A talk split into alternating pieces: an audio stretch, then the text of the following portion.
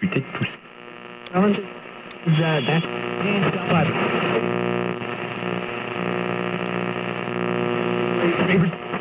You know, these people. Oh. I don't want to set the world on fire. We interrupt our program to bring you this important message.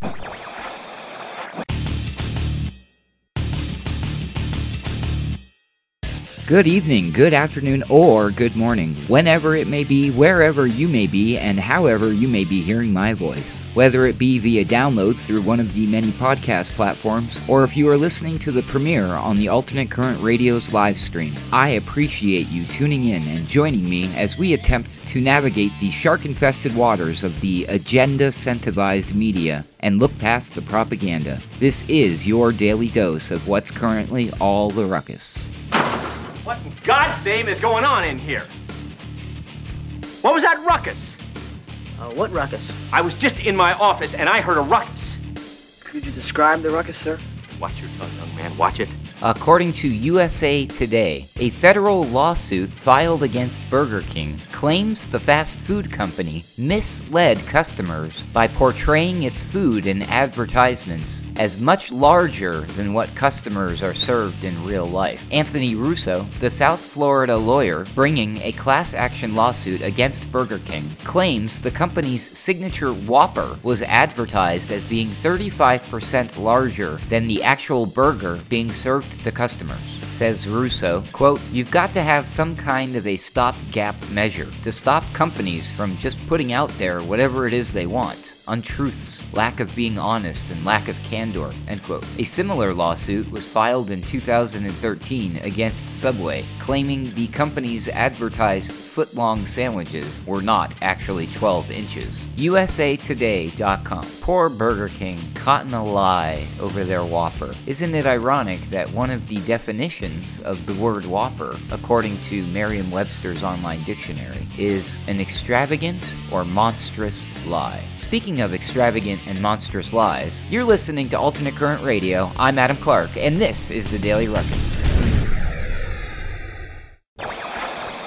Howdy, folks. In addition to the word whopper being commonly accepted as a slang term for an exaggerated story or a complete lie, according to the Urban Dictionary, whopper also can mean, quote, a person who makes an absolute fool of themselves without being aware that others are laughing at them, end quote. Now, what, if anything, that has to do with the following story, I shall leave it up to the listener's interpretation. As reported by Andrew Stiles, senior writer at the Washington Free Beacon, on April 5, 2022, promotional material for the CNN Plus documentary Chicago vs. Jussie Smollett suggests the disgraced actor's name, quote, has become synonymous with a hoax that underscored the larger cacophony of racism, homophobia, and political fissures in America, end quote. A fake crime with real victims. A lie that told the truth. Blah, blah, blah comprised of interviews with key players and some never before seen footage from the night of the phony hate crime in January 2019. The documentary insists on framing a celebrity's act of deranged narcissism within the context of the broader movement for quote unquote criminal justice reform and the public backlash against police misconduct in Chicago and the country at large. First, we see footage of the 2014 police shooting of a 17 year old Laquan McDonald. Minutes later, we see Jussie Smollett explaining that he kept a fake noose around his neck until police arrived at his luxury high rise because, quote, I just wanted y'all to see it, end quote. It's all connected, you see. The film opens with producers asking Jussie's brothers, Jojo and Jocqui Smollett, if they think Jussie was, quote, punished in some ways for what looked like defiance, end quote. As a matter of fact, they do. Jojo suggests he was targeted, quote, because of his activism against injustice and for exercising his right, quote, to criticize power, end quote. They are the only people who appear in the documentary to insist that Jussie is a quote unquote innocent person, although it's not entirely clear they actually believe it. Quote, I think we've realized that the only way through this is to be unapologetic and to be bold and to not worry about playing the cards right and worrying about the consequences, says Jocqui, as if explaining the family's decision to keep denying the obvious. The documentary revisits the frantic first days after the fake hate crime, the outpouring of support from celebrities and politicians, President Donald Trump condemning the horrible attack, Chicago Police Superintendent Eddie Johnson vowing to track down the perpetrators, determined not to squander his efforts to rebuild trust in the black community. Then we get to see it all unravel, and at precisely the moment that Smollett sits down for his tearful interview with ABC's Robin Roberts, playing the angry and pissed off victim, his cardigan adorned with gay pride and Black Lives Matter pins. Quote, I want a little gay boy who might watch this to see that I fought the F back, he told Roberts. Meanwhile, police footage shows Smollett's co conspirators, Olabinjo and Abimbola Osundairo, being arrested upon returning from Nigeria and interrogated by Chicago police.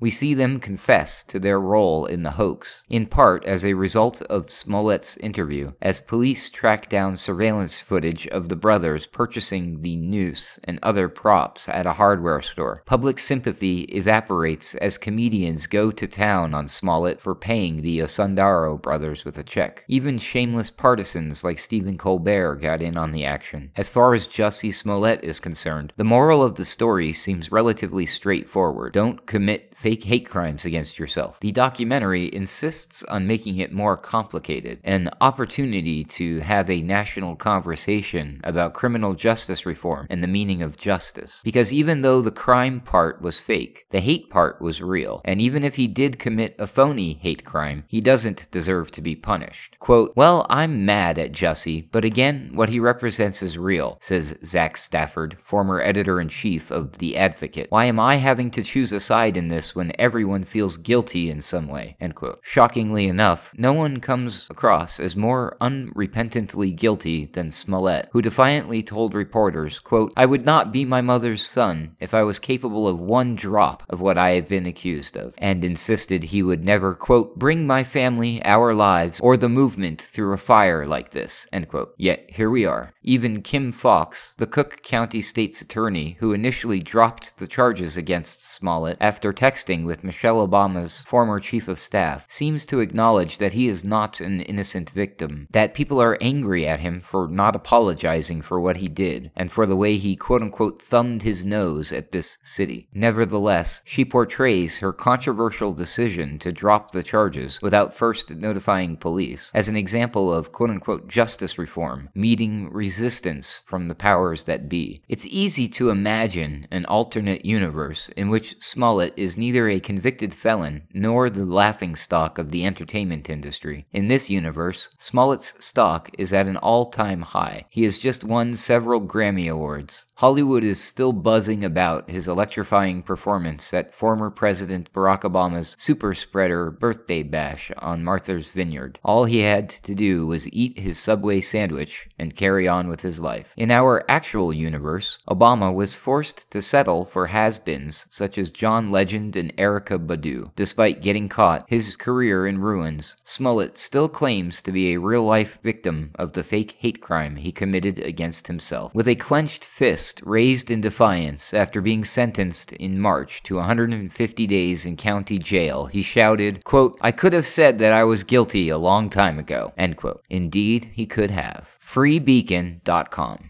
You know, folks, I would be remiss if I didn't point out that technically Jussie Smollett got in trouble over a Whopper involving a Subway. Sorry, I couldn't resist. But all kidding aside, personally, since I choose to live my life under a set of guidelines that involve morals and ethics, I'm not a big fan of lying. Maybe that's why I'm not such a big fan of politics, the mainstream media, or war, for that matter. Now, obviously, doing what I do here on the Daily Ruckus, I have to deal with the mainstream media all the time. And right now, it's not necessarily politics season, so things seem to be kind of calm in that department. However, unless you live under a rock, obviously, We've got some sort of war going on over there in Ukraine. And I'm not trying to make light of any of that. Quite the opposite. I'm actually trying to make some sort of heads or tails out of it, which is next to impossible since all wars are full of lies. Which is exactly how James G. Rickards puts it, writing for the Daily Reckoning on March 28, 2022, in an opinion titled, I've never heard so many lies. Rickards writes, Winston Churchill famously said, quote, In wartime, truth is so precious that she should always be attended by a bodyguard of lies. End quote. We accept that idea broadly. Secret invasion plans should be closely held. The identities of spies must be kept under wraps. New weapons and defense tools should not be revealed because enemies will be alerted to their potential and begin offensive workarounds. Still, just because the government has legitimate reasons to deceive the public in wartime does not mean that citizens don't have a duty to find the truth to the extent they can. The Russian Ukraine kinetic war and the broader US Russian economic war are full of more lies than any public events I've seen in my lifetime, including Vietnam, Watergate, and the Iraq War. That's how big the lies are. Here's the official US narrative as echoed by the mainstream media Russia's invasion of Ukraine was unprovoked. Putin's three day blitzkrieg of Kiev has failed. Russian forces are bogged down, and valiant Ukrainian troops are putting up a powerful defense and regaining lost ground with the help of weapons from NATO. In this version, President Zelensky is the new Churchill, rallying patriots against an evil dictator. All of that is either entirely or mostly false. Here's the real story Russia's invasion is the end result of 14 years of provocation by the West, including including